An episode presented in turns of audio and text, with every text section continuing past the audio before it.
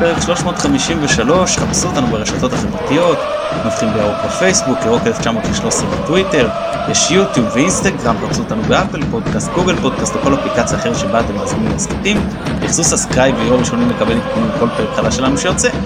איתנו היום יוסי ואנו שוב, אחרי שהיה לא מזמן. יוסי, מה שלומך? טוב טוב, מצוין, מה שלומך? מצוין, כל כך נהנינו שאנחנו שמחים שבאת שוב. אני שמח שהזמנתם. אחרי לא מעט זמן של היעדרות, מתי סינקרונה איתנו, מה נשמע מתי? מה שלומכם? טוב, יופי, אחרי פרק תחבורה, באת לנו לדבר קצת כדורגל, אז זה מצוין. כדורגל. נודה ליונתן אברהם שנותן לנו את התמיכה הטכנית מאחורי הקלעים, אני מתן גילור, בואו נצא לדרך. מתי, נביכה? נביכה ארוכה, אם אתם רוצים תתחילו קודם אתם בקצרות, ואז... לא, תנבח, הכל בסדר.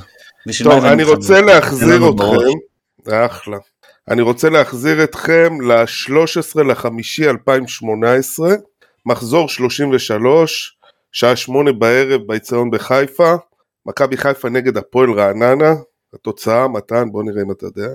וואו, התקלת אותי. 2-0 רעננה? יף, לא, 2-0 מכבי חיפה. אז מתי ניצחו אותנו 2-0? הרבה לפני שעוד וואקמה היה. זה היה לפני, כן. שער בקרן. סליחה, כן. טוב, 5,098 צופים היו באצטדיון בחיפה, ולמה אני מחזיר אתכם לתאריך הזה? לא בשביל לבוא ולהגיד לכם, תראו איך היינו אז, ואיפה אנחנו היום, לא. גם לא כדי להגיד, להזכיר את הגול היחיד של עמית זנתי במכבי חיפה, ב-28 הופעות, אלא כדי להזכיר טקס שנערך לפני המשחק, בטקס ככה כתב דורון בן דור. רגע, מתי מחילה? זה היה המשחק, אם זיכרוני אינו מטעני, עכשיו נופל לי הסימון, שהוא קבע שהוריד את החולצה וקיבל אדום, נכון? כן, כן, נכון. זה בדיוק המשחק, היה לו גול אחד. הוא נכנס דקה 45, הבקיע דקה 89, וקיבל אדום, כן. טוב, אם זיכרוני אינו מטעני... היחיד שלו גם, עד כמה שאני זוכר, אז כן, זה הפעם היחידה שהוא קבע שלא את חולצה. אם זיכרוני אינו מטעני, בשנות ה-90 אמיר גולה, נכנס מחליף בהפועל ירושלים, קבע שער עצמי והורחק. אז לפחות זנתי, לעומתו, קבע של השער הנכון, זה גם משהו. אולי היחיד, יש עוד הרבה שאסור, שכבשו שער עצמי והורחקו. טוב, אז למה אני מחזיר אתכם לזה? בשביל טקס שנערך באותו מחזור לפני אותו משחק, טקס שעליו כתב דורון בן דור בארץ, אני מקריא. מכבי חיפה שתסיים עונה מאכזבת במיוחד ביום ראשון הקרוב מול הפועל רעננה, תעשה כבוד לאוהדיה כאשר תכיר תודה למנויים הוותיקים שלה ותערוך לכבודה מחווה מרגשת לפני שריקת הפתיחה של המשחק מול מנחם קורצקי ושחקניו בסמי עופר. מנחם קורצקי בן רעננה. מחזיקי המנויים הוותיקים של הקבוצה יזכו לראות את השחקנים עולים אל קר הדשא כשהם לובשים חולצה מיוחדת עליה הודפסו שמותיהם ושל כל האוהדים אשר מנויים למשחקי הבית של הקבוצה במהלך 10 השנים האחרונות ומעלה. מנכ"ל המועדון אסף בן דוב התייחס למחווה ואמר, האוהדים הם המשאב היקר ביותר למועדון, לאורך כל העונה הם תומכים בנו ללא תנאי, זו הזדמנות נהדרת לומר להם תודה. זה מה שהיה אז. עכשיו עבר 2018, עבר גם 2019, אותם אוהדים, חלקם, אלה מהחולצות, עשו מנוי גם בעונה שאחריה, וגם בעונה שאחריה, ועושים מנוי כל עונה וכל עונה.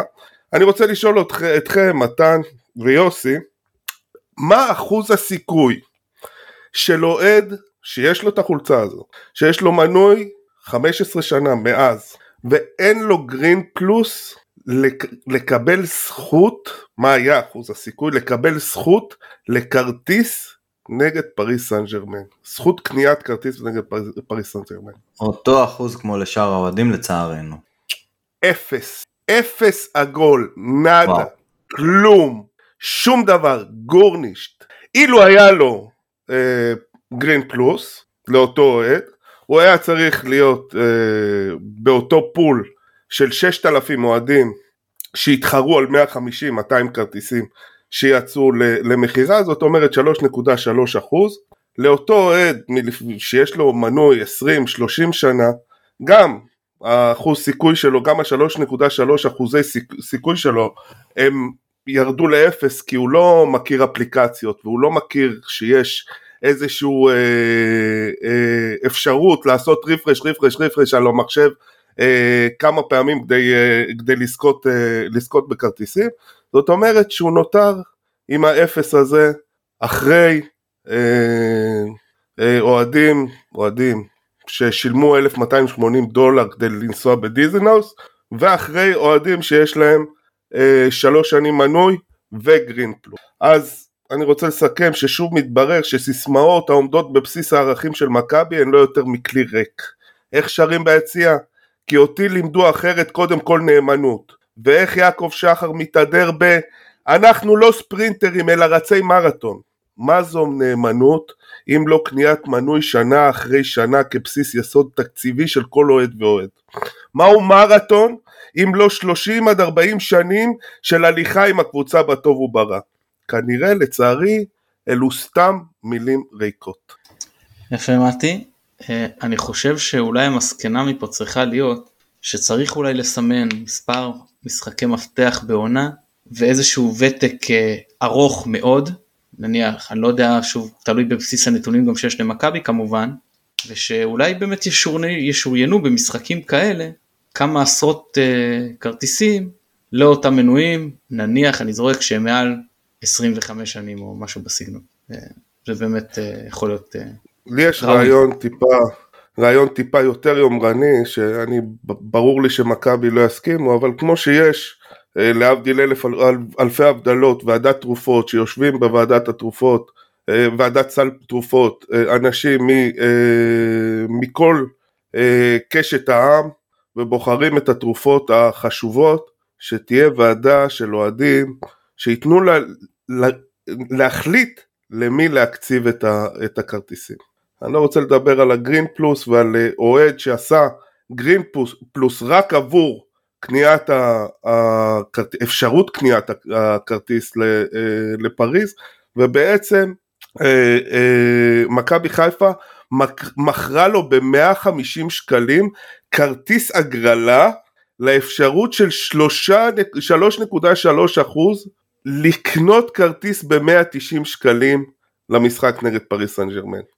אוקיי. יוסי, נביחה?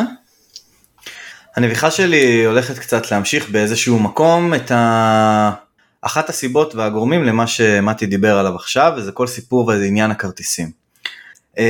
אני אמנם לא טסתי לפריז, אבל אני יודע על כמה חברים שלי במצב דומה מאוד למה שמתי תיאר פה, שלא הצליחו להשיג כרטיסים.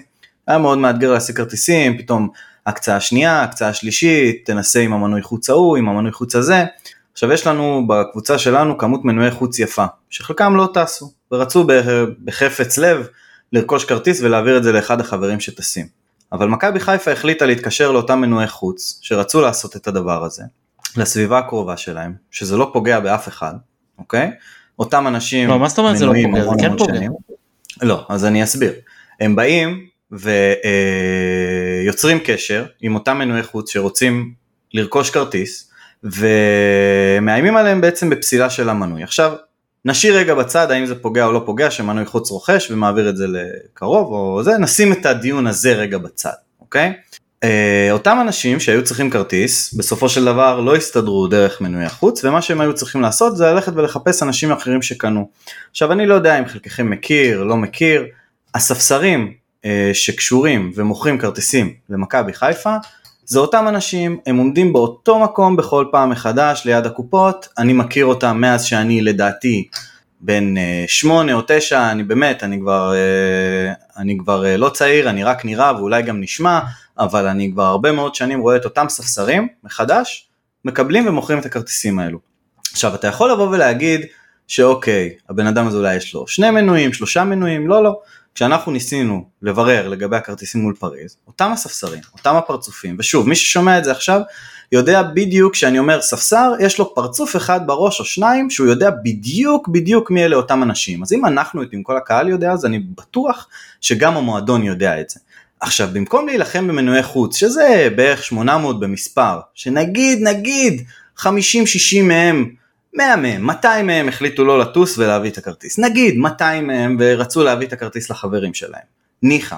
זה כמות זניחה מהכרטיסים לעומת אותו מקורב, אדון ספסר, שהיה ברשותו מעל 250 כרטיסים למכור. אז אני אומר למועדון, תבחרו את המלחמות שלכם.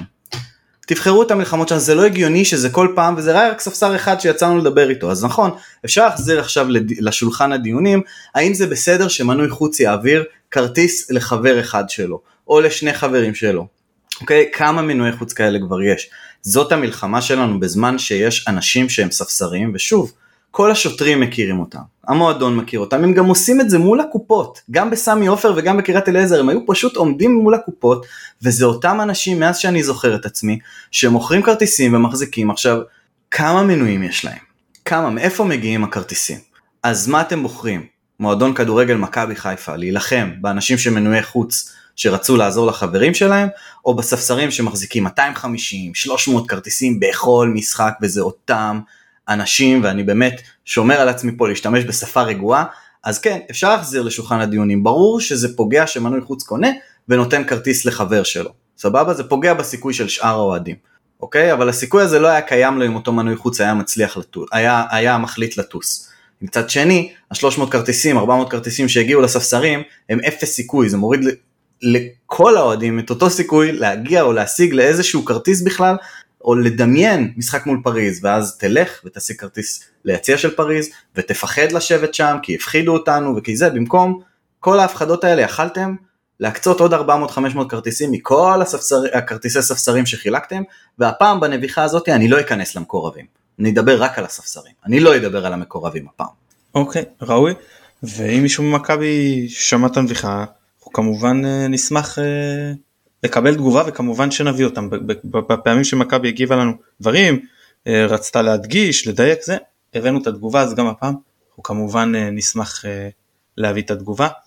הנביחה שלי אז, היא לגבי המשחק אתמול, על מה שהיה לפני, זה לא פעם ראשונה, הפנזון, אחלה רעיון, אחלה ביצוע סך הכל, נותנים לילדים לבוא, להעביר את הזמן בכיף, בכל מיני משחקי כדור, שבת בצהריים, מזג אוויר טוב, היה ממש ממש נחמד מהבחינה הזאת, ואני באופן אישי מקווה שיהיו כמה שיותר משחקים בשעות האלה, ולכשזה קורה, והמזג אוויר מאפשר, אז כמה שיותר אבנים כאלה, וסלחו לי, אני לא קונה את העניין של, זה פוגע באווירה, ואין עם זה הצלחות ספורטיביות, קודם כל ניצחנו את נס ציונה, ואת אשדוד כבר העונה עם זה, ולגבי פוגע באווירה, לא יודע, לא הרגשתי אתמול שאתה הייתה פחות, אומרים הרבה פעמים בשבת מוקדם, האווירה פחות טובה, אז אני אומר, צריך להשוות פרופיל משחק לפרופיל משחק, אתה לא יכול להשוות משחק מול מכבי תל אביב, או דרבי, למשחק מול אשדוד, ואם משווים את האווירה שהייתה נגד חדרה, לאווירה שהייתה נגד אשדוד, אני ממש לא חושב שהיה איזה הבדל גדול, ולא חושב שהאווירה נגד חדרה הייתה טובה יותר. קודם כל טוב שבאת מתן, להגיד גם מילים טובות, יש דברים טובים שקורים, וזה... בוודאי. ומשחק של שבת אחר הצהריים, זה 100% משחק עבור הדור הבא של האוהדים, שאין להם הרבה אפשרויות להגיע למשחקי כדורגל, כי תמיד יש את האימא שאומרת, למה זה מאוחר וזה. גם זה וגם מהסבבה, דיברנו עליהם קודם, אגב. בשבת אחר הצהריים, מתפתחים, יש את ההתפתחות הגדולה ביותר של נפש של אוהדים צעירים. נכון, אני חושב שזה גם הפעמים הראשונות שאני הגעתי למשחקים, ואולי רוב האוהדים, פעם זה היה הרבה יותר מקובל, משחקים בשבת בצהריים, היום זה כבר נהפך לאיזה מאורע נדיר, אבל כן. גם העונה ביטלו את משחק של 3.5, שנה שעברה זה עוד היה מתחיל יותר. לא, בחורף, זה רק בחורף יש. בחורף בטח החזירו את המשחק של 3. כן. כי יש משחק אחד שמתחיל בשבת, ומשחק אחד שהוא חצי בשבת. יש משחק וחצי בשבת, זה מה שמוקצה בחורף, מתחיל יותר מוקדם. אני אציין מהבחינה הזאת, שאנחנו בתור ילדים הכרנו את המושג שעה ראשית. נכון. שזה היה רוב המשחקים, או עד זה המשחקים התחילו ברוב האצטדיונים, וזה השבת בצהריים. בימי שישי היינו, איך קוראים לזה? הייתי אומר להורים שלי, תעירו אותי למשחק. שבת, כן. כן. טוב, יאללה, בואו נעבור לדבר קצת כדורגל. אז היה לנו משחק אתמול באשדוד, אז סליחה, באשדוד, נגד אשדוד וחיפה. אז לפני שנתחיל ככה לדבר על מכבי, ברשותכם אני קצת אגע באשדוד, כמו שאמר לנו אופק בפרק הקודם, ואמר בצורה מאוד מאוד נכונה, אז אשדוד, שהיא משחקת נגד הקבוצות הקטנות ב-4-3 או 4-2-2, נגד הקבוצות הגדולות, פותחת עם קו 5 בהגנה, זה מה שהם עשו הפעם, זסנו כמגן ימני, אם אתם זוכרים את הוויכוח שלי, עם גיל כהן נפתח כמגן או כבלם, עם אופק, אז בסוף הוא פתח כמגן, וזה הגיוני, כי הוואני, מבחינה פיזית מתאים להתמודד עם פירו, ולכן גם אני חשבתי שהוא יחזור למרכז ההגנה, כמובן, כן, כן, כמובן, כמובן סווטקוביץ', תום בן זקן, שזה, אף פעם אני לא יודע אם זה שיקול מקצועי של רן בן שמעון או הנחתה, אבל זה מה יש, בקישור אז עם שלושה קשרים, שזה סבג כשש, מלפניו, תקראו לזה 8-10, סבן ואלאבי, וחלוץ ממש ממטה, והיה לידו, כאילו, הנקודת מוצא שלו הייתה של חלוץ, שזה קנן, אבל הוא היה השחקן החופשי, שבא לעתים גם יותר אחורה. אז זה בגדול איך ההרכב של אשדוד היה, פה יוסי קח את זה מפה, ואני אמשיך אותך ומה תיכנס אם יהיה לו מה להגיד.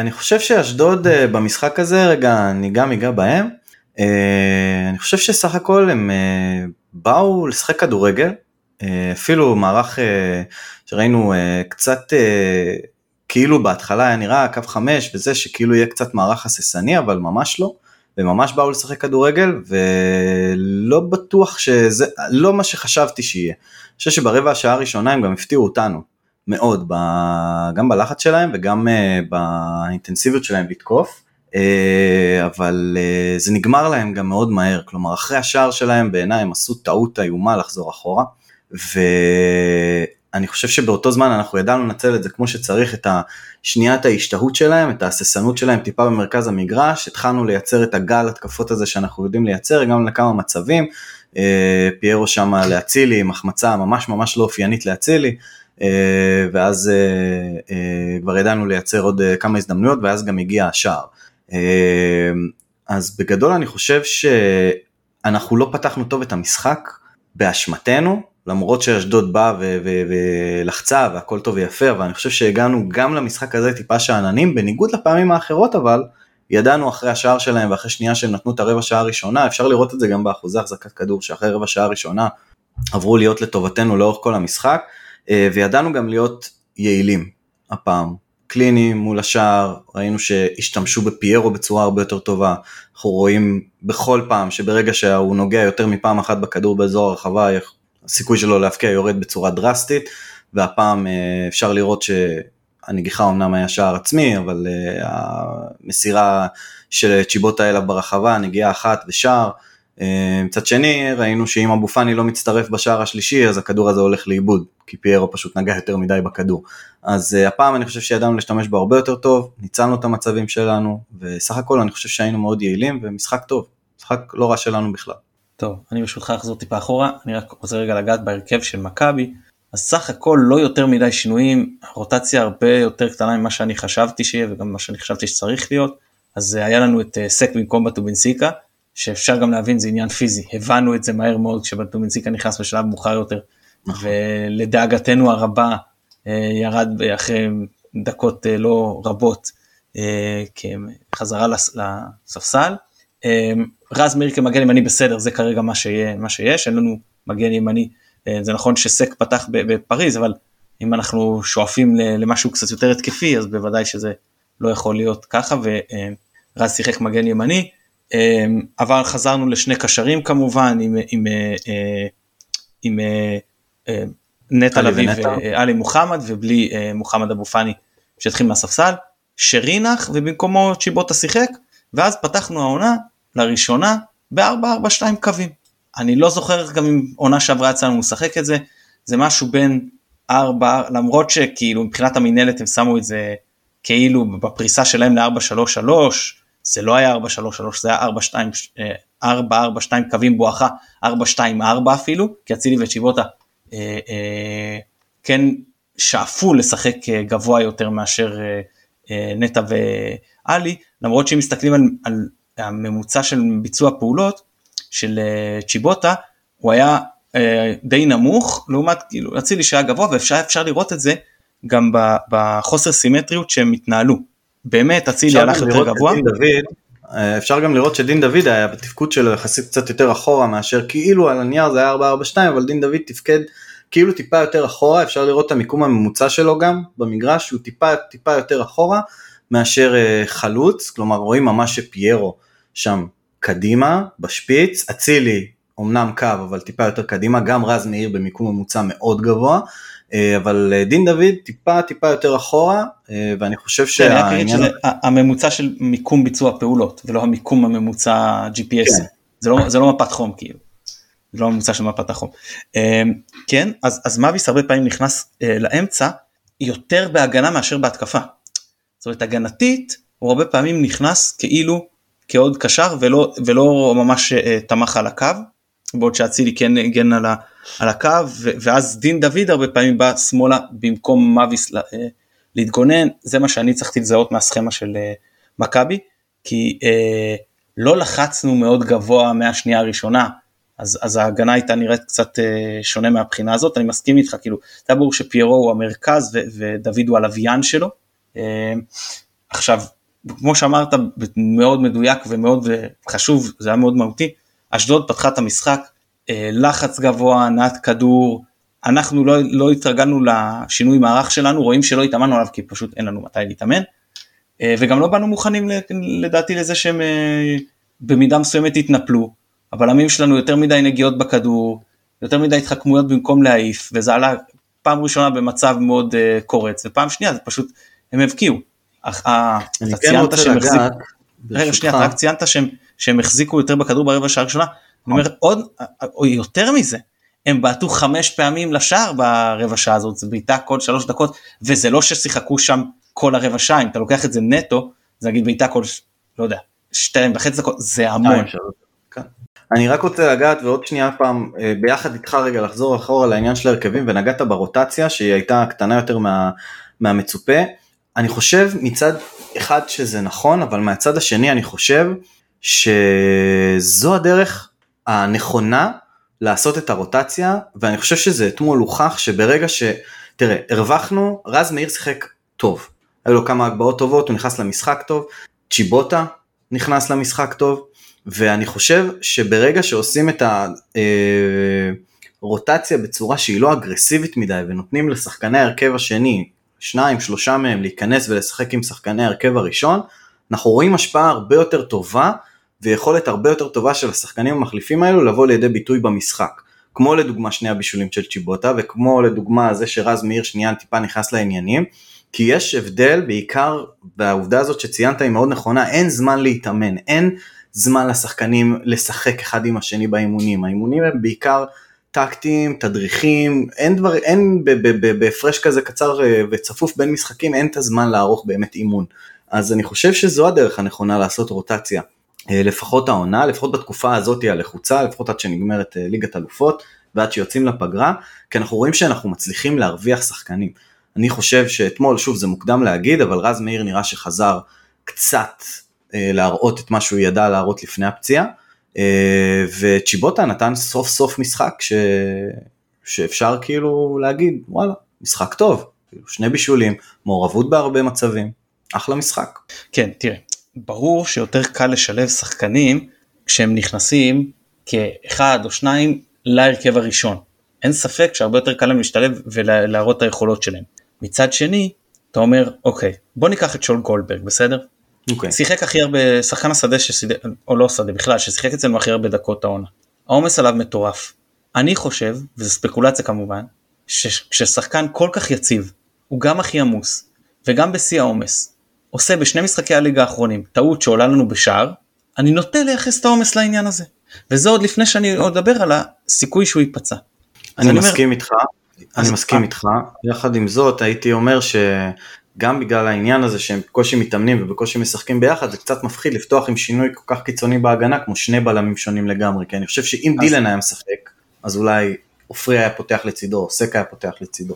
אוקיי, אז קיבלת, תמיד, אם הרד היה פותח, אני לא יודע, הכל ספקולציות, כן, אבל את הטעות כאילו כן קיבלנו משונגו, עוד ששוב, לא יכולת לדעת את זה לפני, אבל חייבים פה, לדעתי, אני חשבתי צריך רוטציה יותר אגרסיבית, בחר כמובן יודע יותר טוב ממני, שוב, אני תמיד אומר את זה, הוא מבין כדורגל יותר טוב ממני, הוא רואה את השחקנים באימונים, הוא ער הרבה יותר מהם לנתונים הפיזיולוגיים, למרות שהוא אמר אתמול משהו בראיון שאני לא אהבתי, הוא אמר, נסחט השחקנים כמה שאפשר. אני לא אוהב את זה, זה בדיוק מה שמוביל לפציעות כמו של חזיזה, כמו של בטובינסיקה, שלשמחתי, כנראה שזה לא משהו רציני, וזה השתלטו על זה בזמן. אתה יודע מה, אני אקפוץ רגע לחילוף של בטובינסיקה, למרות שיש רגע מה לדבר עוד לפני. אתה מוביל, אתה ביתרון, מול אשדוד, לא אריות אירופה. סך הכל נראה בסדר. אני חושב שבהחלט היה אפשר להכניס את הרד, וזה לא איזה חומה בדיעבד, אני אומר את הדברים האלה לפני. אני מסכים איתך. כן, לפני בטובינסיקה, למה אתה להמיס עליו? כאילו, הוא גם ככה עמוס, ככה זה. אל תיקח את הסיכון. זה לא גם שהפעם הבאה שהוא ישחק זה עוד שבועיים. כאילו יש לנו משחק ברביעי, ואחרי זה משחק קשה בראשון, ואחרי זה דרבי ברביעי, ואחרי זה עוד משחק בראשון. אתה עדיין בעומס המטורף הזה של המשחקים. כל שאתה יכול לרווח אם אתה ביתרון, אני גם ניקח את נטע לביא, בסדר? 90 דקות מול יובנטוס, 90 דקות מול חדרה, 90 דקות מול קריית שמונה, 90 דקות מול פריז, שוב 90 דקות מול אשדוד. כאילו, מה חשבתם שיצא קולה? כאילו הוא ייפצע בסוף, או שהוא ייפצע, או שהוא יתשוש ויעשה שטויות. זה חייבים לראות עכשיו. קשה לשמור על ריכוז כל כך הרבה זמן, גם אם זה לא עומס פיזי, זה עומס מנטלי, קשה לשמור על ריכוז במשך כל כך הרבה דקות, לאורך כל כך הרבה זמן, ובצפיפות כזו של משחקים, גם אם זה לא עומס פיזי, אני מסכים איתך, העומס הוא גם יכול להיות רק מנטלי, וזה מספיק, ואני חושב שאצל שונה, אגב, זה גם אחד המקרים, הוא מאוד עמוס והוא לא... זה טעויות של חוסר ריכוז, לא בהכרח של העיפות, זה בעיניי יותר נראה כמו חוסר ריכוז, אתמול, או כאילו, הוא לא היה צריך לנסות לעשות את ה, לא יודע מה הוא ניסה לעשות שם, את המספרת הזאת, זה כאילו, לגמרי חוסר ריכוז, זה גם לא היה בדקה מתקדמת במשחק, זה היה די בהתחלה. דרך אגב, נטע לביא, שנייה, לא שיחק 90 דקות נגד חדרה, שיחק 66, אז מחילה, זכר ב-180, קצת נתונים, ב-180 הדקות, גם עם פריס סן ג'רמן וגם עם אשדוד, שיחקו ג'וש כהן, סק, שון גולדברג, ששיחק גם 90 דקות בחדרה, וגם בקריית שמונה, ונטע לביא, 4 שיחקו את כל 180. עם סק אין בעיה, כי הוא לא בא מעומס, אני חושב שגם פיירו שחק את כל הדקות, אולי אני, לא, פיירו גם שחק את כל הדקות. לא, לא, כן? לא הוחלף נגד? לא הוחלף. אתמול הוחלף. נכון. אתמול הוחלף. כן, אז אני רוצה רגע שוב להמשיך בזה של העומס, אז בסדר, אז רז מאיר הוחלף, ברור, חזר עם פציעה, לא יכול לשחק משחק שלהם, אבל שיבוטה, כאילו, הוא בכושר גופני, לי היה נראה שהוא בכושר גופני בסדר, יכול להיות שהוא התלונן, יכול להיות שהוא ביקש, יכול להיות שהוא עייף, אני לא יודע, אני לא זיהיתי שהוא עייף יותר משחקנים אחרים, אין עליו עומס, הוא במשחק כנראה הכי טוב שלו, לדעתי הכי טוב שלו מאז שהוא הגיע למכבי, אני לא, אז שוב, אלא אם היה שם איזו סכנה ספציפית לפציעה, הוא התלונן, או שהוא היה נראה מאוד מאוד עייף, מה שאני לא זיהיתי, חילוף לא מובן לי, לא כי טקטית זה לא היה נכון, או מקצועית זה לא נכון, יכול להיות שכן, יכול להיות, אני לא אומר, יכול להיות שהרעיונות של ברק, שוב, הם היו נכונים, אבל זה שחקן שאין לך בעיה להעמיס עליו, אם הוא יכול לעמוד בעומס. אין בעיה להכניס את שרי, יכול להיות, אבל אני אומר, תן למישהו אחר לנוח. דין דוד, שהיה פחות טוב ממנו אתמול, היה משחק יותר עמוס ממנו, אז אם אתה בלאו הכי עובר ל-4-3-3, אז תשאיר את מאביס על הקו. זה לא ששארת את דין חלוץ שני, לקחת אותו לקו. לא עשית פה, ואגב גם מאביס יודע שחק חלוץ שני, כאילו זאת העמדה הטבעית שלו, אגב סקנד סטרייקר, יותר טוב מדין הוא עושה את זה. כן, דין, כאילו בדרך כלל, או 9 אוהב שחק, או בקו, אבל כחלוץ שני, אני הרגשתי... אתמול גם הייתה הזדמנות לראות את השילוב שלו קצת עם פיירו, בתור חלוץ שלי, ולא יצא לנו לראות, אני קיוויתי מאוד שאני אראה את זה לאיזה פרקים במשחק, אבל זה לא קרה. יצאנו במערך אחר, יצאנו במערך של 5-3-2, ואז זה עבד טוב, אבל זה אותה, שחק על שטחים, וכשאתה משחק ב-4-4-2 ודומיננטי, אתה לא משחק על שטחים, ואז לדין היה הרבה יותר קשה לבוא לידי ביטוי, ויכול להיות מישהו לידי אמר ביציע, שהנה עוד פעם דיון של עומס, אז דין דוד, שהוא אמנם לא פתח פריז, אבל גם יש עליו שיחק לא מעט מתחילת העונה, ושלדי אמר, תראה, ל-4-4-2, כחלוץ שני, יכול להיות שרוקביץ היה יותר מתאים, וזה גם היה נותן לדוד לנוח, למרות שרוקביץ בכושר לא טוב, אני לא יודע, אני רק סתם מביא עוד רעיונות, ואני בטוח שגם בחר לקח את זה בחשבון, כן, שוב צריך לסייג את הדברים. עכשיו טוב, בוא נחזור רגע. מהצד השני, תסתכל על הדברים הטובים, ולהגיד, אוקיי, כן הרווחנו את מי שהרווחנו. שזה גם הנקודה שצריך להסתכל עליה. כן הרווחנו את שיבוטה, כן החזרנו את רז מאיר טיפה לעניינים, כאילו כן צריך להסתכל גם על זה, ואני חושב שבסופו של דבר ברק הבין, בעיניי שוב הוא ידבר בשם עצמו, כן, אבל אם אתה שואל אותי, אם אני הייתי צריך רגע לנסות להבין מה הוא מנסה לעשות כאן, אז הייתי אומר שהוא לא מנסה לאכול את ההוגה ולהשאיר אותה שלמה. שוב, אם זה נקודת הסתכלות שלי, בעיניי להחליף שחקן הגנה אחד, זה סבבה, להחליף שני שחקני הגנה, שזה סק ורז, זה כאילו כבר מתחיל, להחליף 3 שחקני הגנה, אולי זה טיפה, כאילו לשחק יותר מדי על הסף. יכול להיות שהיה מקום לא לפתוח עם דין דוד, ובאמת לפתוח עם ניקיטה במקרה הזה, זה אני באמת אין לי מה להגיד, יכול להיות ש... אני איתך בנושא הזה, עם דין דוד אולי לא היה צריך לפתוח, ואת שיבוטה לא היה צריך להוציא. בהגנה אני טיפה, אני יותר נוטה לרגע להבין שאני לא הייתי רוצה גם להחליף 3 שחקני הגנה, או נגיד על אותו משקל, לא הייתי מוציא את קורנו החוצה ומכניס את סן, למרות שקורנו משחק פחות בדרך כלל, אבל לא הייתי פותח עם סן, זה גם כן שינוי שלישי בהגנה. לא בגלל שזה סן, פשוט, אני חושב שהוא פשוט הבין שהוא לא רוצה לאכול את ההוגה ולהשאיר אותה שלמה, כי זה פשוט לא עבד. אז הוא מכניס אותם בטיפין טיפין. לגיטימי, אני גם חשבתי, כן מתי? תיקון טעות, פירו שיחק 90 דקות, נגד פריס סן ז'רמן שיחק 83. הוא שיחק את הרוב הדקות המוחלט, זה רוב הדקות המוחלט, והוא גם, תשמע, הוא לא אמנם רץ על הקו, הוא לא יודע, קשר אחורי ועושה קילומטרז זה, אבל בפריז אתה יכול לראות שהוא עושה, הוא רץ, הוא עובד קשה. לא רק רץ, הוא כל הזמן עם מאבקי גוף, שזה מאוד מאוד מעייף. נכון.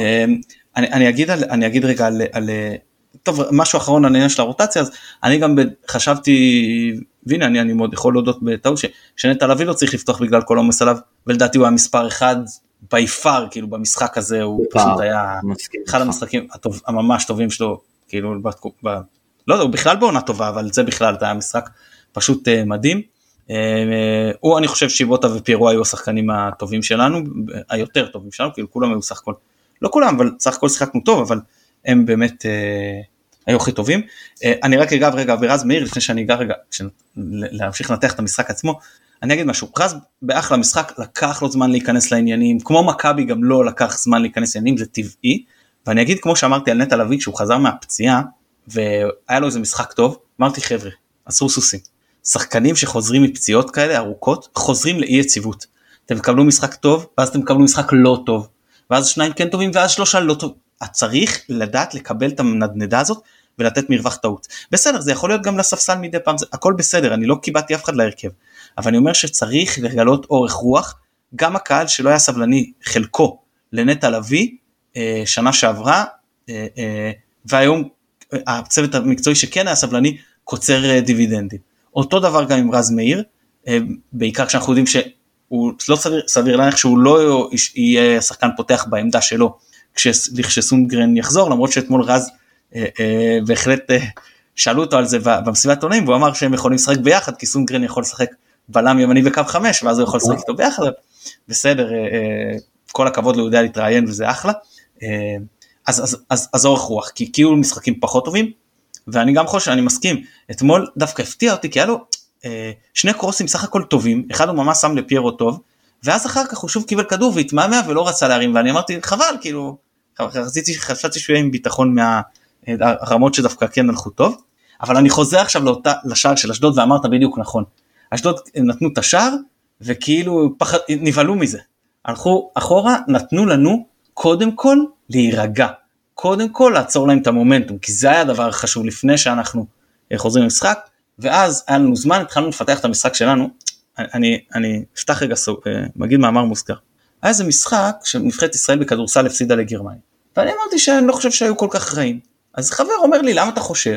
אז אמרתי לו, תראה, הגרמנים קלו במחצית השנייה כזריקות מאוד מאוד קשות, אתה לא יכול לעצור זריקות כאלה, כאילו שלשות בתנועה עם יד על הפנים, כששחקן שבדיוק יוצא מחסימה, כאילו דברים שאתה לא יכול לעצור. אז הוא אומר לי, כן, אבל תלך למחצית הראשונה, ותראה איזה שלשות תנועות היו להם. וכשאתה נותן לשחקן כזה להתחמם, ולהיכנס לזון שלו, אז אחרי זה הרבה יותר קשה לעצור אותו, ובדיוק פה זה אותו דבר. אשדוד נתנו לנו לחזור למשחק, להירגע, לפתח, להיכנס לקצב שלנו, להתחיל להגיע למצבים, כמו שאמרת, אותו שער של הצילי, ואז כבר היה להם הרבה יותר קשה, גם אם ניסו לחזור לתוכנית המשחק המקורית, זה כבר היה הרבה יותר קשה לעצור אותנו, ולהוציא אותנו מהקצב שלנו. ואז באמת הגיע השער, שוויון, שגם אם פירו לא נגע לא משנה, זה הלחץ שהוא הפעיל על השחקן הוא זה מה שגרם, זה כמו להגיד זה כמו להגיד שלממטה אין חלק בשער של אשדוד, כאילו זה סתם, זה לא משנה השם שאתה רושם ליד עצמי או לא, ממטה השער הוא יותר מכל שלו, ופה השער הוא יותר מכל של פירו, מאביס כאילו מהרמה, אבל פירו נתן את הלחץ על השחקן שבלעדיו הוא בחיים לא נוגח את זה ככה. ברור, ברור, חד משמעית. זהו, ואז המשכנו באמת עם המומנטום, סוף כל סוף, מתי כמו שאמרת, מאז אלוף האלופים, לרדת למחצית ביתרון, זה היה משהו נחמד, שעוד לא קרה לנו העונה בליגה, אז באמת דבר שאני מקווה שנצליח. בפינות אישון, אנשים כאילו אישנו כאילו רגועים, לא עם העצבים שלה, מה לא זה שיחליף, רגועים, מובילים, 2-1. גם באופן כללי, אתה יודע, עד שהגופני הפקיע, התוצאה הייתה 2-1, תוצאה שעוררית לכל דבר ועניין, ואנשים כאילו, אני אישית, לא יודע, גם האנשים שסביבי, הרגשתי רגוע במשחק הזה, כאילו זה לא היה פה התקפי לב, כאילו נגיד ב-2-1 מול קריית שמונה, משהו לא הרגיש ישר אחרי השער, גם ב-1-0 מול חדרה, משהו לא הרגיש, כאילו משהו הולך להשתבש, ואתמול לראשונה אולי העונה הייתה לי הרגשה, שאגב הרגשה דומה הייתה לי נגיד מול יובנטוס באזור הדקה ה-70, שזה לא ישתבש הפעם, זה לא יברח לנו, זה לא יקרה. הרגשתי בטוח במערך, הרגשתי בטוח בצורה שבה אנחנו משחקים, וזה גם הייתה תחושה שהיא די חדשה לי, העונה הזו. אני חושב שאני יכול במידה מסוימת להסביר את זה, כי אם אתה מוציא את באמת, היה להם שני מצבים משמעותיים במחצית, בפתיחת המשחק, בו עד השער שלהם, כאילו המצב של קנן, והשער של ממט. ואז אתה רוצה לדעת מה אקסג'י המסתבר, שהיה להם בכל שער המשחק ביחד, וכל שאר המשחק ביחד הם ייצרו אקסים מצטבר של 0.11. זה כלום, זה אומר אין מצבים. מה האקסי שלנו הכולל היה במשחק 1, נכון? 1.02. קצת יותר מ-1, ונכון ציינת נכון, שכאילו אמרת קלינים, היינו טובים מול השאר, ניצלנו את המצבים, מה שלא ידענו להגיד לעשות נגד חדרה, שאם היינו כובשים מוקדם את המצבים שהגענו אליהם, נגד חדרה היינו מאקסי של 3, אם אני טועה, משהו כזה. היינו ב-XG, כן, ממש קרוב ל3 נגד חדרה, וממש לא היינו קלינים באותה משחק, אז בסוף סטטיסטיקה מתאזנת. אני חושב שגם בסוף העונה שעברה, כשהסתכלו על XG עונתי, כבשנו מעל ה-XG שהיינו אמורים לכבוש, אבל שזה מאוד מה שהפיין אותנו גם בעונה שעברה, היינו מאוד מאוד קלינים, וזה משהו שלא התחיל העונה, כמו שהיינו מצפים שזה יקרה, בעיקר מול הקבוצות הקטנות. כן, שוב עניין של העיפות, של רוטציה, זה חלק מהעניין. ברור, אתמול הרגשתי מה זה הרגשתי? גם הנתונים אחרי זה הסתדרו, שהיינו מאוד יעילים, מאוד יעילים. ברור, כמה פעמים אתמול יצא לך לתפוס את הראש, כאילו בוואו, איך זה לא נכנס. פעמיים כל המשחק. אתה יודע, הביתה של שרי כזה בסוף, אבל גם לא באמת הייתה מאוד מסוכנת. זה לא מצב שהוא, כן, אני חושב שהאקזי שזה הוא מאוד נמוך. אצילי כאילו שזה היה... כן, זה היה תפיסת ראש הכי רצינית, שם... ואם אתה יכול להסתכל על חדרה, תפסת את הראש הרבה יותר פעמים. אז אני אומר נגד קריית שמונה, אפשרת, דיברנו על אפשרת המון, ופה לא אפשרת, בגלל זה אני אומר שערד וסק וזה נתן איזושהי תחושה, מה שנקרא קשה, הכי קשה לשנות רושם ראשוני, אין הזדמנות שנייה לעשות רושם ראשוני, הם התחילו את המשחק מאוד רע, אבל אחרי זה, ובעיקר סק אני חושב, התאפסו, וכמו שהקבוצה השתפרה, גם הם השתפרו מאוד, בעיקר סק אני חושב, סך הכל אי אפשר לנתק, אתה לא יכול להוציא את זה מהמשחק ולהגיד זה לא היה, אבל אם רגע אני מתלך לאלטרנטיב של זה לא היה, הוא היה טוב מאותו שלב. מצד אחד אתה צודק, מצד שני הם הגיעו בשאר המשחק ל-0.11 XG, אז אתה תוהה עד כמה עבודה הייתה, תשמע, אני לא יודע, הם לא הפעילו עלינו לחץ אחרי זה וזה, סקן הרגשה שהוא התאפס, והוא קצת יצא וקצת שחרר כדורים, היה נראה תחושה שהוא משחק יותר טוב, אבל לא באמת הייתה להם עבודה, אחרי זה, אז כאילו... לא, אני חושב, אני חושב שהתנפץ קצת על הבלמים, אבל נטע קודם כל עשה להם הרבה, כאילו, את העבודה בתפקוד שלו, וכן, אתה יודע, קשה יותר להתקיף אותך, כשאתה כל כך עסוק בהגנה. נכון.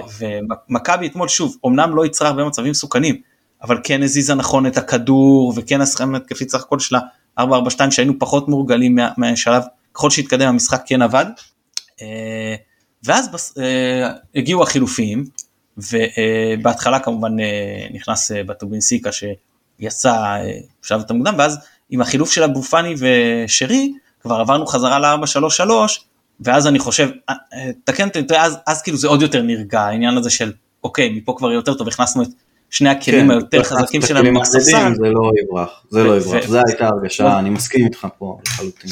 כן, ואז באמת, נשמנו את ה-3-1, ואני אמרתי, כאילו, ביציע אמרתי, זהו, ניצחנו, כאילו, אז הרגשתי עצמי להגיד, נגמר, למרות שזה שחצני, כאילו, להגיד בשלב כזה של המשחק, כבר נגמר עם איך שההגנה של מכבי נראית עונה, כולה דקה 73, יש עוד 20 דקות שחק, אנחנו הראינו שאנחנו יודעים לספוג, הנה בפריז שניידר ב-20 דקות זה, אבל... אני חייב להגיד משהו לגבי כאילו הגישה, כאילו השחצנית הזו, תשמע, אנחנו כאילו צריכים רגע להסתכל, כאילו גם, אני דיברתי על זה לפני המשחק עם חברים, אתה יודע, אנחנו כזה מדברים, כמה ייגמר, ופה ושם, ואני כאילו... אני זרקתי כזה 4-0/4-1, עכשיו זה לא רחוק מ-4-1, סבבה? אז כאילו אמרו, מה, זה כאילו קצת יאיר, וזה קצת פה וקצת שם, אז אמרתי, כאילו, בוא'נה, אנחנו כאילו, אני לא יודע למה הורגלנו בליגה, אבל זה פשע להגיד שאנחנו בפער הרבה יותר טובים, כאילו, מאשדוד, זה בושה להגיד את זה, שאנחנו כל כך הרבה יותר טובים, בבית שלנו, מאשדוד, כאילו, מה יומרני בזה? לא, זה לא יומרני, זה אולי הבעייתיות שזה היה בין שני משחקי ליגת אלופות. יכול להיות, אבל בסופו של דבר גם נכנסנו שנייה לקצב, קרה כבר פעם חמישית שאנחנו באים ממשחק של ליגת אלופות לליגה, אולי רביעית, כי אחרי המשחק אז היה פגרה, יכול להיות, לא משנה, אבל בכל מקרה, כאילו, חמישית. גם אתה רואה, פעם חמישית, אז כאילו גם באימורים, אתה יודע, יש לי את הוולוג שאני מצלם, ואני שואל את כולם כזה לפני המשחק, כאילו, מה התוצאה? אז כאילו, אתה שומע גם הססנות בשם, שהוא אומר 1-0, הוא אומר 2-1 קשה וזה, וכאילו למה הורגלנו? בוא'נה, אנחנו צריכים שנייה רגע להבין שאנחנו באים כאלופי המדינה, ואנחנו קבוצה עם סגל מטורף, אז הכניסו לנו לראש שיש לנו סגל קצר, סבבה, יש לנו בעיות בסגל, אבל הוא לא קצר, קיצרנו אותו וקיצררנו אותו, בגלל שלא השתמשנו בו נכון, אבל יש לנו סגל טוב, ויש לנו קבוצה מעולה, ואנחנו בבית שלנו. בליגה, פייבוריטים מול כל קבוצה, בונה, איביץ' בא לפה להסתגר, כאילו, לאן עלה, איביץ' לא מאמן פרייר, וזה שהאוהדים של מכבי תל אביב יוצאים עליו, על זה שהוא עשה טעות פה, תקשיבו, הוא לא מאמן מטומטם, הוא יודע בדיוק למה הוא הסתגר בסמי עופר, וקבוצה שתבוא לשחק מולנו, כמו שאשדוד באה לשחק אתמול, באה לשחק פתוח, תחטוף פה בראש. אני מחזיר, אני כנראה לא יודעת על הפרק שהיה אחרי המשחק, אני אמרתי, שהיה באים לטענות של איביץ' אבל כשהוא עבר לשחק התקפי, הוא חטף 2. וכשהוא שיחק הגנתי, הוא חטף 0. כן, כן, חד משמעית. הוא צמצם את הסיכון של המשחק לחלק האחרון שלו, ויכול להיות שהוא עשה נכון דווקא מבחינתו, אני ממש לא בטוח שהוא טעה. אבל לא, זה water under the bridge. לא, water under the bridge, אבל כאילו זה רק התפיסה הזאת של, כאילו, בוא רגע נחזור להבין שאנחנו... קבוצה מעולה, בטח בבית שלנו, אף אחד לא יכול להחליט מה יהיה פה חוץ מאיתנו. אנחנו שלטנו במשחק הזה, שאנחנו לא באנו טוב, הם שלטו. כשאנחנו החלטנו להתעורר, לא היה להם סיכוי. יוסי, אתה לאט לאט מגדיל לי את הביטחון, ואני מכין את עצמי שתשאל אותי כמה ייגמר נגד בנפיקה. בנפיקה זה אופרה אחרת, אני מניח שנגיע לזה, אבל בנפיקה זה אופרה אחרת. עוד מעט נעבור בנפיקה, על בנפיקה אני רק רוצה להדגיש רגע עוד משהו קטן לפני המשחק. זה כבר משחק, אני לוקח שם רגע את פריז בצד, זה משחק ליגה שני ברציפות, שאנחנו הרבה יותר תוקפים מימין מאשר משמאל, למרות שאתמול שיחקנו עם מאביס שמאוד מאוד נוח במשחק טוב, קורנו היה מאוד מאוד מאופק, אולי היה פה איזה חשש מההתקפה של זסנו, אני לא יודע, כי גם אשדוד הרבה יותר תקפו מימין מאשר משמאל, צורה משמעותית. זסנו פסקל אתמול, אני לא יודע זה, אבל זסנו במחצית השנייה כל הזמן רץ לכיווני, וכל פעם שקורנו סגר אותו, אתה רואה אותו מתעצבן ומתוסכל, ובאמת היה לו משחק קשה מאוד אתמול מול קורנו. אז יכול להיות שזה חלק מהעניין, היה לעצור אותו, כי ברור שהוא כלי התקפי הרבה יותר משמעותי מגיל כהן, שהוא אמנם עדיף עליו בהגנה, אבל התקפית אין ספק שזסנו עדיף. אני חושב שגם אחרי שסני נכנס, אז גם היה לזסנו, זסנו כבר יצא לפני שזה, אני מתנצל. לפני שסן נכנס, אז לא רלוונטי לעניין, אז זהו, אז אני חושב שזו סחת אולי הסיבות שקורנו היה מופק, ודבר שני יכול להיות, שגם מבחינת העומס והכל, הוא לעצמו לקח כאילו, אני אומר מנוחה, אבל ידע להקשיב לגוף שלו במידה מסוימת, ובאיזה משחק אני כן צריך להתנפל יותר, ובאיזה משחק אולי לתת רגע פאוז.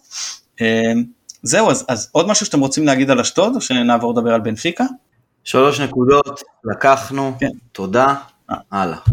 כן, אז בנפיקה, אז הקבוצה, לשמחתנו, אנחנו מקבלים אותם בכושר ממש ממש גרוע. אם אתם רוצים לדעת כמה גרוע, 11 מחזורים הם עברו עד עכשיו בליגה הפורטוגלית, 10 ניצחונות וטקו אחד, כולל ניצחון על פורטו במה שנקרא משחק העונה, הם כבשו 29 וספגו רק 5 ב-11 משחקים, פרש כאילו של פלוס 24, זאת אומרת, יותר, ניצחון ממוצע של יותר מ2 שערים למשחק, באמת, לא יודע מה אפשר להגיד על הקבוצה, אני מזכיר שוב, טקו עם פריז, גם בבית, גם בחוץ, משחק אחרון, אם מישהו רוצה להתנחם בזה שמגיעים בכושר לא טוב, אז אתמול 5-0, כבר דקה 37 הם הובילו 3, ויכול להיות שבמידה מסוימת לא היו צריכים להתאמץ יותר מדי, אז אם אני צריך איכשהו לנסות לנחש את ההרכב שלהם, אז ולחודימוס, כאילו, זה נראה לי, השוער, כן, גרימלדו כמובן כמגן שמאלי, אנחנו זוכרים, כשניש אותנו ברגע שהצילי נכנס לחשבון דין דוד, והם לא שם היו מאורגנים על ההגנה עליו, איך הוא התחיל לשטוף את הקו, אוטומנדי, המנוסה כמובן בהגנה, אני לא יודע, הם פתחו עם סילבה ועם בא, יכול להיות שפה, סילבה, תקנות עם מצויה, הוא איזשהו כישרון צעיר שלהם, בא אני לא יודע אם נפתח או לא. הוא לא נורמלי, ובאמת אם אני רוצה להגיד... הוא צעיר, נכון, הוא משהו 18-19, משהו כזה. כן, הוא בין זה, לא, השמועה אומרת שהוא לא יוזמן למונדיאל, זה הזיה מבחינתי אם הוא לא יוזמן למונדיאל, לסגל של פורטוגל, אבל אם ירשה לי רגע להגיד משהו על בנפיקה, ואני אגיד מה הכוונה שלי מקודם, שאמרתי לך מתי שזו אופרה אחרת, בנפיקה בעיניי כקבוצה, היא הקבוצה הכי חזקה בבית הזה, כאילו גם כקבוצה בעיניי היא קבוצה יותר חזקה מפריז. זה, כאילו אתה אומר, אוקיי, איפה הנקודות תורפה? אני אצליח להבקיע יותר מהם, אני אצליח לתקוף ימין, שמאל, כאילו, אתה יודע, כאילו יש לי איזה תסריט למשחק הזה שבו אנחנו מצליחים להשיג את המטרה שלנו, והתסריט הזה הוא שאנחנו יורדים למחצית בטקו, פריז כבר ביתרון מול יובנטוס, ובנפיקה מרימה ידיים ועושה חילופים. כאילו זה התסריט שלי, זה התסריט האולטימטיבי, ולדעתי לשם אנחנו צריכים לבנות את המשחק גם. לבנות על זה שפריז תוביל מול יובה, ולרדת למחצית בטקו, ושבנפיקה תגיד אוקיי, כאילו יאללה, נגמר הסיפור, אנחנו במקום שני, אחלה. אבל בנפיקה קבוצה שבאמת מפחידה בבית. אני רוצה להגיד יותר מזה. מכבי שיחקה נגד 9 קבוצות בליגת האלופות, זה גם מראה עד כמה הקמפיין הזה אדיר מבחינתנו. אחת הסיבות שהקמפיין הזה אדיר הוא ששתי הקבוצות הטובות ביותר מבחינת איכות ששיחקנו נגדם, זה בקמפיין הזה, זה בנפיקה ופריז סן ז'רמן. חד משמעית, באמת פריז זה פריז, ואתה יודע, היכולות האינדיבידואליות של השחקנים זה משהו שלא יסולה בפס, באמת, אין דרך להגדיר את השלישייה הזאת ששיחקנו נגדה והתפוצצה עלינו בשבוע שעבר, אבל כקבוצה, בנפיקה, בעיניי, שוב, כקבוצה, קבוצה טובה יותר. טוב, ברשותכם אני ממשיך אז להרכב, אז שוב אני אומר, ולחודימוס, שוער גרימלדו, אוטומנדי, סילבה ובא כמגן ימני, עכשיו בקישור זה יהיה פרננדס, לידו אני לא יודע אם זה או פלורנטינו או אורנסס, פה זה השאלה, והרביעה הקדמית, אני לא חושב שיש פה שאלה, ז'או מריו בשמאל, דוד נרס בימין, רפה סילבה ב-10 ממחורי החלוץ, ורמוס כחלוץ, חשוב להגיד שאומרים, פריז זה כאילו הכוכבים, ובנפיקה זה כקבוצה, אבל האיכות של השחקנים של בנפיקה היא הרבה הרבה יותר קרובה לאיכות של השחקנים של פריז מאשר לאיכות של השחקנים של מכבי, שיהיה פה, לא נתון לוויכוח. שיהיה חד משמעית ברור, ואני מודה ומתוודה שלפני הקמפיין שהגרלנו אותם, אמרתי, אותם בבית אנחנו יכולים לנצח, כאילו לא ממש הכרתי אותם, ואני כאילו אומר, אתה יודע, אני מסתכל על זה, ואני עכשיו נחשף, כאילו אני מרגיש בושה שחשבתי את הדבר הזה, שלא העפתי מבט בכלל בסגל הזה, כי בסוף השחקנים האלה, מה זה הם קרובים יותר לרמה של פריז? הם שנה שנתיים או בפריז או בריאל או אתה יודע, כאילו הם שמה, הם בקבוצה דרג א'. דוד נרס וז'או מריו, שחקנים שכבר היו כאילו במקום. אני מדבר על רפה סילבה רגע. אבל רפה סילבה זה שחקן, אתה יודע, יכול להיות שיעופו עליי ויגידו לי שאני מקשקש, אבל 70-80 מיליון אירו, כאילו זה שחקן שיכול ללכת. אני לא חושב שאני מגזים פה יותר מדי, זה פשוט שחקן ברמה, לא יודע, ממש ממש גבוהה, אני מאוד מאוד תרשמתי בפעמים שיצא לראות אותו העונה. כן, הטאץ' בכדור, הביטחון, באמת, שחקן על בעיניי, ושוב, אנחנו רגע כאן מתבשרים שגם לשמחתנו באיזשהו מקום, הדברים קצת יותר תלויים בנו, מה זה תלויים בנו? יובנטוס לא מגיעה בסגל מלא מול המשחק מול... רגע, עוד מעט ניגע ביובה, אני רוצה לגעת בזה של בנפיקה, שיש לקהל פה תפקיד חשוב, שלא רק לדחוף את מכבי, הוא לשדר לבנפיקה, אם התוצאה לא טובה להם בטורינו. ברור לי, שהם יודעים את הדברים האלה, אבל יש הבדל, לדעתי, בחוויה האנושית שלך, כשמישהו בא ואומר לך מהספסל, 1-0 לפריז, לבין אצטדיון שלם שקופץ ומודיע לך ש-1-0 לפריז. זה נכון שמבחינה, כאילו רציונלית זה, לא משנה, השחקן יגיב לזה אותו דבר. אני חושב שמבחינה, עדיין יש לנו פה את העניין של מה שנקרא היסוד הנפשי, כאילו, אתה מקבל את זה שונה. ופתאום אתה מקבל אחד, פתאום אתה מקבל שני, נגיד, ועוד איכשהו אנחנו שורדים אותם אפילו עם 1-0 להם, כשעובר 2 בפריז והם מבינים שהם לא יעלו, אפילו שחקן רוצה, אפילו אם שחקן הוא סופר מקצוען, משהו בחדוות המשחק שלו ילך לאיבוד, וזה מה שבתקווה אנחנו נוכל לנצל, ולכן אנחנו מאוד מאוד צריכים לקוות שפריז יצליחו ביובנטוס, אולי באמת לפני שניגע במה... אני גם לא הייתי פוסל בשום מקום, רק סליחה, אני גם לא הייתי פוסל בשום מקום, שפריז תשחזר תוצאה דומה מהשהיה לנו מול יובנטוס. אני לא חושב, גם כי אני לא חושב... אני לא פוסל גם, זה מאוד תלוי, תשמע. מסי יכול להגיע יותר רגוע למשחק מולנו, ואז היה נגמר קצת יותר צנוע. אין להם את החשיבות של ההפרש שערים פה, הם כבר קיבעו את העניין של ההפרש שערים, אני לא חושב שבנפיקה תדרוס אותנו. אני מסכים, אבל עדיין המאמן שלהם פותח, יפתח בהרכב הכי חזק, וזה לא מעניין אותו בכלל. הרכב החזק בסדר. בוא נדבר קצת באמת על הנעדרים של יובנטוס, אז דנילו מורחק, ומי פצוע, אז דישיליו וברמר, פוגבה, מקני, קיאזה, דימריה, ולחוביץ', נגעתי פה בשחקנים המרכזיים, הם חסרים הרבה מאוד שחקנים מרכזיים. כן, חשוב לזכור שבפריז נאמר מורחק. חשוב לזכור שבפריז גם נאמר מורחק.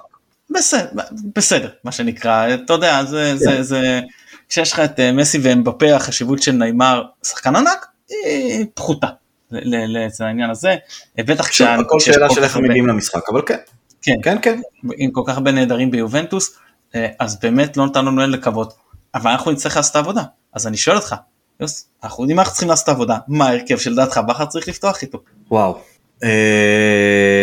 אם אתה מעדיף להגיד לי מה אתה חושב שהרכב שבחר יפתח איתו, וזה שאלה יותר קלה בעיניך, אתה גם יכול לעשות. אז אני אלך להרכב, שבעיניי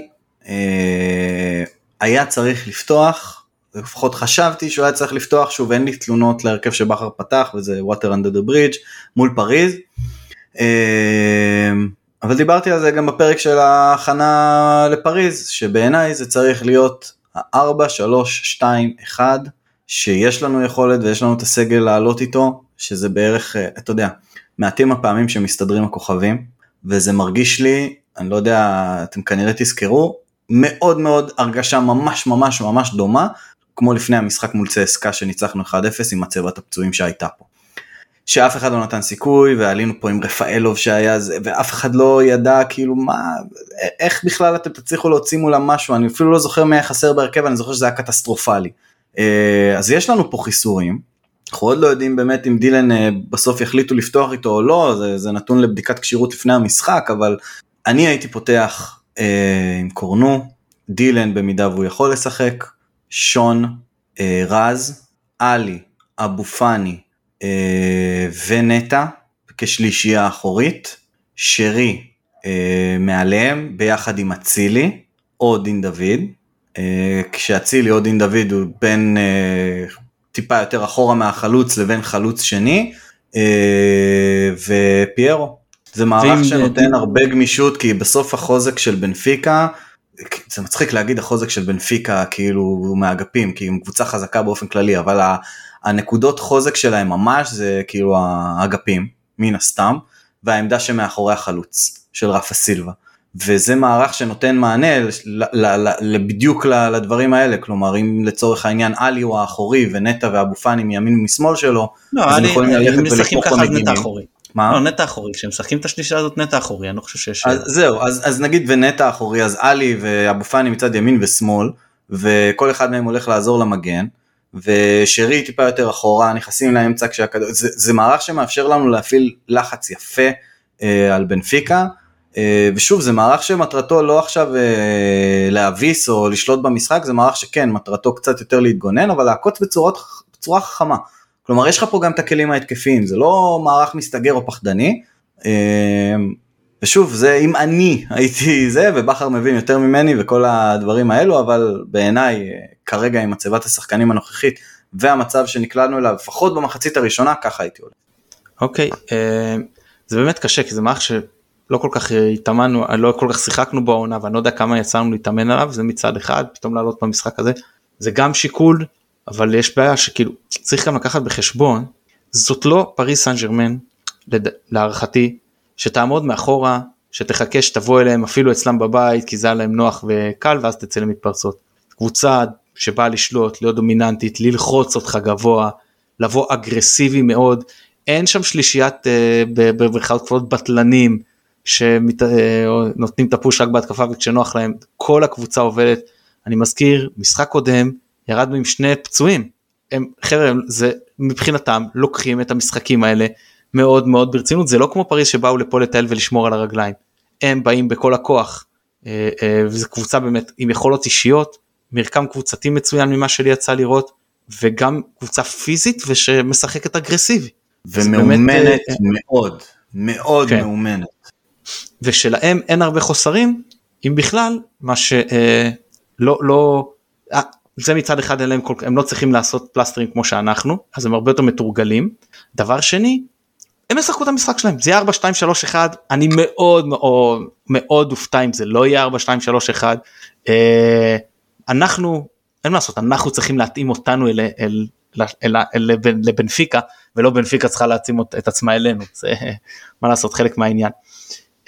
אז אני אומר שזה קשה מאוד, אני חושב שאם בטובינסיקה קשיר, אז אני פותח עם 5 בהגנה, כאילו רז מגן ימני, גולדברג ודילן וסק, עם נטע לוי, אלי מוחמד וצ'רון שרי בקישור, כאילו 2-1 מה שנקרא, זאת אומרת 2 אחורים ואחד לפניהם, ולא כמו שהרבה פעמים אנחנו משחקים רק עם 1 אחורי ו2 לפניו, ודין דוד ופירו כחלוצים, כלומר בלי אצילי, אצילי שחקן מצוין, במשחקים שנוטים להיות מול קבוצות באירופה יותר פיזיות, יותר אגרסיביות, טיפה יותר קשה לו בהתחלה,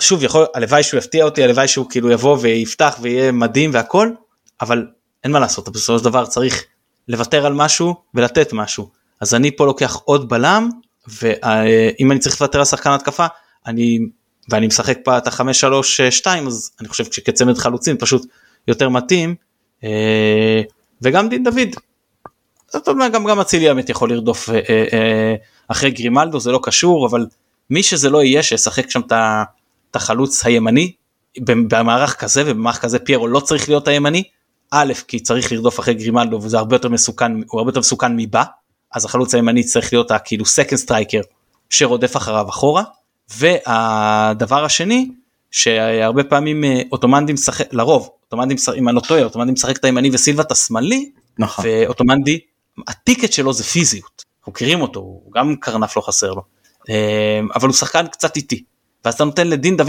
נגיד שחק עליו, הוא יכול לנצל את זה, בעוד שסילבא, כן יש לו את הנתונים של המהירות, אבל הוא טיפה יותר חלש, ופה פירו אני חושב, יכול להשיג עליו איזשהו יתרון, אז אם אני מנסה ככה לצמצם את המאצ'אפ לאחד על אחד, למרות שבכדורגל זה הרבה יותר קשה לעשות את הצמצום הזה, אז ככה, אם פותחים במערך הזה, אני חושב שיותר נכון לתת לפיירו להיות השמאלי, ולמרות שדין דוד כאילו מרגיש יותר נוח בשמאל, לתת לו כמו בליסבון, לשחק את הימני. אני חושב שהמפתח של המשחק הזה, באיזה צורה שלא נהפוך אותה, איזה צורה שלא נהפוך את זה, אני חושב שהמפתח כאן זה תוכנית משחק נכונה, כי בסוף אתה צריך, במשחק הזה שיש שני משחקים במקביל שהולכים לקבוע מי הולכת לעלות, כי זה שני המשחקים במקביל, נכון? זה לא כמו שהיה עם ברצלונה, אינטר וזה, שזה חייב, נכון, זה מחזור אחרון, זה לא לפני האחרון, נכון, זה האחרון, אז במצב כזה צריך להיות כאן כמה סנריו, כלומר, מה קורה אם פריז לא מובילה במחצית, מה קורה אם יובנטוס מובילה, מה קורה אם פריז מובילה כבר אחרי 10-20 דקות 2-0, ואני מניח שגם בנפיקה הולכת לבוא עם תוכנית משחק דומה, כלומר, בסופו של דבר אין שם שחקנים בכירים אולי למונדיאל וכאלה דברים, אז פחות מה שמעניין אותם, אבל כן יש להם על הראש את הליגה, וגם להגיע עד פגרת המונדיאל בשקט, ולהמשיך לשמור על היכולת שלהם, אז כאילו אני חושב שהמפתח כאן למשחק הזה, זה כמה תוכניות משחק שברק יודע לעשות את זה, זה יאמר ממש ממש לזכותו, יחד עם עוד המון דברים, אבל כאילו, אני חושב שלבוא עם תוכנית משחק של מה עושים בסצנריוז ספציפיים, שמתפתחים במהלך המשחק, לדוגמה, התסריט הכי טוב שבאמת אני יכול לחשוב עליו, זה באמת לרדת למחצית בטקו, ולקוות שפריז עושה את העבודה, ומשם רגע לתת את הגז, ומשם רגע לתת את האקסטרה, וללכת טיפה יותר להסתכן התקפי, כי כבר באמת אין מה להפסיד, זה הכל תלוי בנו. למרות שטקו טוב לנו, אי אפשר לבנות על זה שקבוצה כמו בנפיקה לא תפקיע. אז בעיניי, כאילו, לא משנה איך אנחנו נתכונן למשחק הזה, ואיך נעלה, העיקר שתהיה תוכנית כלשהי שבה אנחנו יודעים מה קורה בכל, לא אנחנו האוהדים, אבל ברק. כן, אני קראתי עכשיו שמאמן בנפיקה אומר שכל תוצאה אפשרית, אני מקווה שהוא לא מתכוון ל-7-0 להם, בדברים, כל תוצאה לשני הצדדים. כן, אני אגיד ככה, קודם כל, אנחנו צריכים לבוא ולעשות את העבודה, ואם נפסיד, אז זה לא משנה, כאילו, נכון שעל הנייר אנחנו יכולים להפסיד 1, ושיובנטוס הפסידו 8, אבל בואו נהיה ריאליים, אם נפסיד מה שנקרא, אז לא מגיע לנו, אז בסדר, אז קמפיין טוב והכל, ולא מגיע לנו לסיים ראשון, למרות שעצם זה שאנחנו מגיעים בכלל, עם איזשהו סיכוי לסיים במקום השלישי בבית כזה, ועוד מעל יובנטוס, כאילו, כבר הופך את זה למשהו מאוד מדהים, אבל אם נפסיד, אין מה לעשות, צריך לדעת, שוב, שחקת בחשבון, שחקים מול קבוצה יותר חזקה שצריכה את הניצחון. היתרון שלנו פה הגדול, וזה אגב נכון לכל משחק פה בליגת אלופות, בניגוד לליגה, שכל דקה שעוברת היא טובה לנו, היא טובה לנו. אנחנו רוצים את הטקו, הם צריכים רק ניצחון, טקו לא יעזור להם, אלא אם יקרה משהו מאוד מפתיע בטורינו. וסמי, והיא גם טוב. חשוב לזכור. מה זה? וסמי זה עוד יתרון שיש לנו. כן, לא, בראש האווירה והאצטדיון והכל והקהל גם יש לו תפקיד חשוב.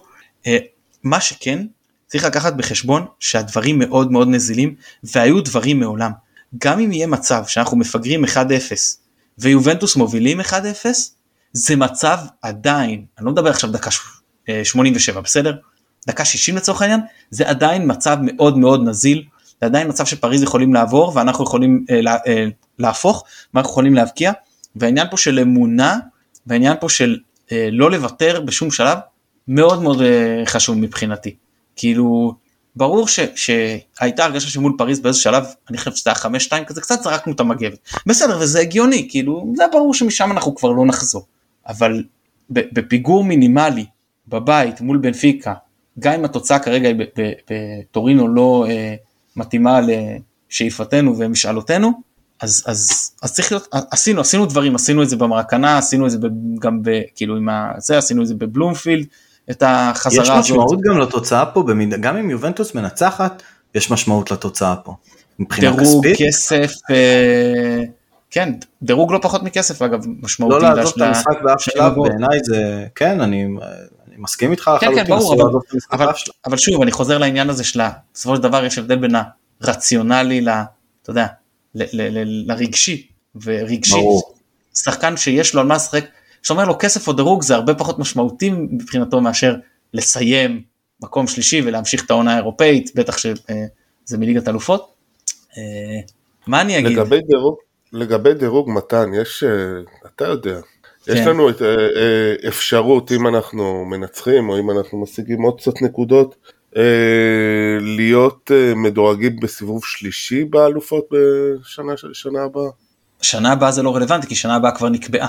עכשיו משחקים על 20 ו... לא, אבל לא נקבע עם ה...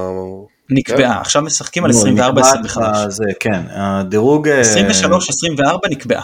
אתה חייב להתחיל עונה כשהקבוצות יודעות מה המשמעות של כל מקום בו הן מסיימות. מבחינת מי הולך למוקדמות, מי הולך לבתי, אתה יודע, זה בסופו של דבר צריכות לדעת איך להעריך, צריכות לדעת איזה מקום נותן להן מה. זה גם השקעה כספית שאתה עושה עם טען, למשל, בוא ניקח ליגה כמו יוון, בסדר? שדי ברור נגיד שאולימפיאקוס לוקחת שם כמעט כל שנה אליפות. ואז קבוצה בא בעלים ורוצה לשים כסף גדול, שהוא יודע שהתקרה שלו זה מקום שני. שווה לי או לא שווה לי לשים לי מקום שני? המשמעות שלי זה מוקדמות אלופות, זה סיבוב שלישי פה, אתה מבין, הדברים האלה, שובים, אז לכן זה נקבע תמיד שתי עונות קדימה, אז כרגע אנחנו... בכל מקרה, אנחנו האלופה הישראלית בשנה הבאה, תשחק מאותו שלב שנה. לא, בסיבוב השני. לא בהכרח, זה תלוי מה עם רוסיה. אם פתאום מלחמה שם תסתיים וזה, אז... אני חושב שהגענו למקום בלי קשר לרוסיה, אגב, מתן. אני חושב. משוכנע ב-99% שזה לא, אבל אני בודק את זה. אתה לא הבנת אותי נכון, שנהיה מדורגים בסיבוב השלישי, זאת אומרת נגד קבוצות, שיהיה מספיק נקודות, חשבתי שנתחיל, זה אני יודע. אז רגע, אז אם אנחנו מדברים רגע, נתחיל מהסיבוב השלישי, כי זה גם חשוב, בשביל זה אנחנו צריכים לסיים את העונה במקום ה-19, אנחנו עוד לא ממש קרובים, שאנחנו גם לא מאוד רחוקים, כי למקומות 19-20, שזה קרואטיה ויוון, יש רק נציגה אחת, והנציגות האלה, שזה זאגרב ואולימפיאקוס, לא תעלנה מהבתים, יש להן כל אחת עוד משחק אחד. ואם במקרה באר שבע עושה פליין, ומכבי עושה פליין, ואולי במקרה נגיד באר שבע ממשיכה איכשהו גם לשמינית, יש לך סיכוי לעקוף.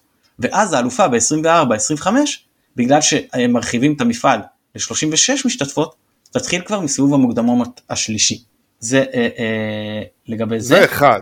זה אחד. אבל עם 11 נקודות שיש לנו, יש לנו 11 נקודות עכשיו. רגע. עכשיו לגבי ה-access list, אז לגבי ה-access list, אז לא. ישראל... תתחיל לכאורה, ישראל אמורה להתחיל, גם אם רוסיה לא תשתתף, ישראל תתחיל מסיבוב המוקדמות הראשון, בסדר? כאילו, לא אמורה לקפוץ. אני מסתכל על האקסס ליסט העדכני, בהנחה שרוסיה לא משתתפת, אז מי שקופץ... נכון, אז סרביה כאילו קופץ, אוקראינה, כל מיני קופצות, סליחה, אוקראינה לא זה, אבל בלגיה יש לה קפיצה, ואחרי זה יוון יש לה קפיצה, ומי שקופצות מהסיבוב הראשון לסיבוב השני, זה קרואטיה ודנמרק.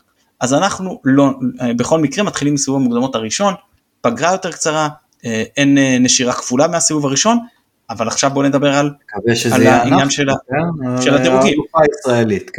אז רגע, מה אני אגיד רק, 11 כבר לא מעניין אותנו,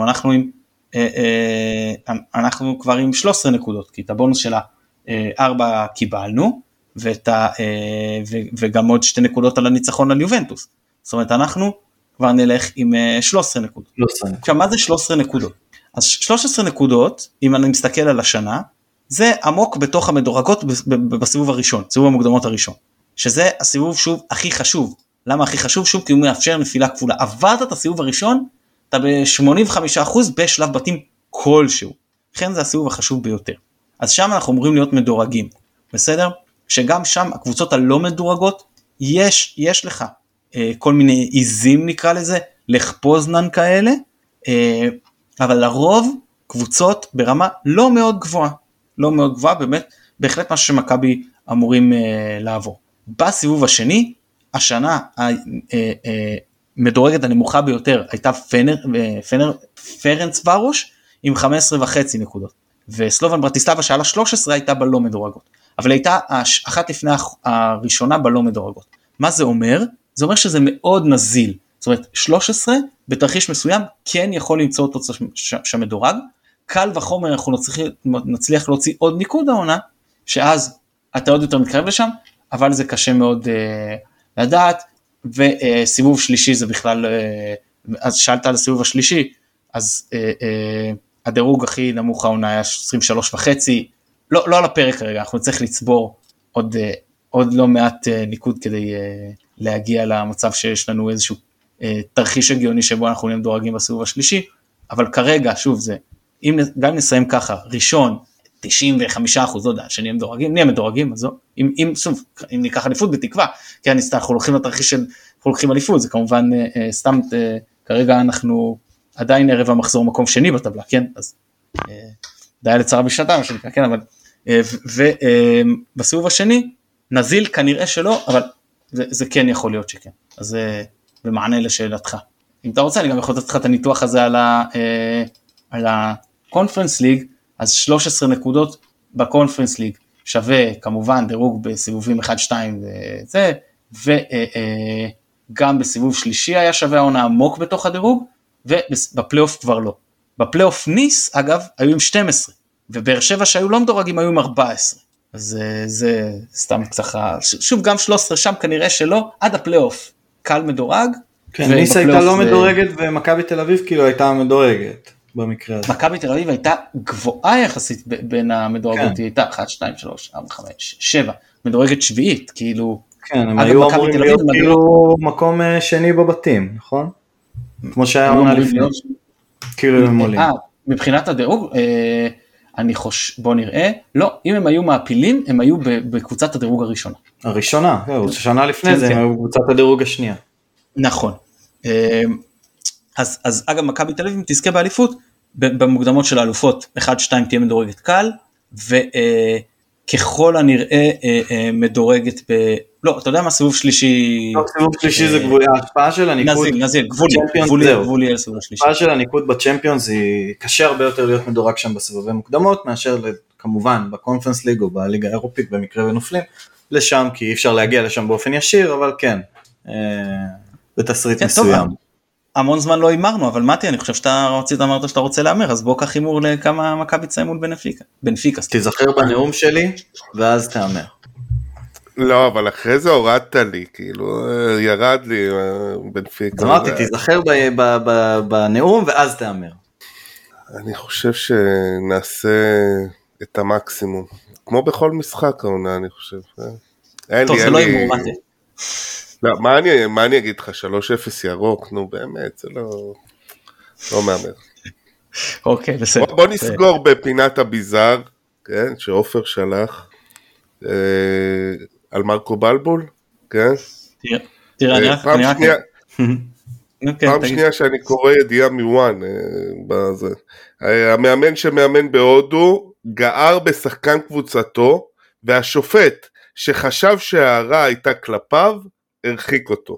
הקבוצה ספגה 1-0 ורשמה הפסד זה, אחרי זה הוא התקשר לדולב חזיזה, ודולב חזיזה יעץ לו ללכת להתנצל בפני השופט, ולהושיט לו את יד שמאל, ללחיצת יד. כן, מקווה שכולם הבינו את הרפרנס.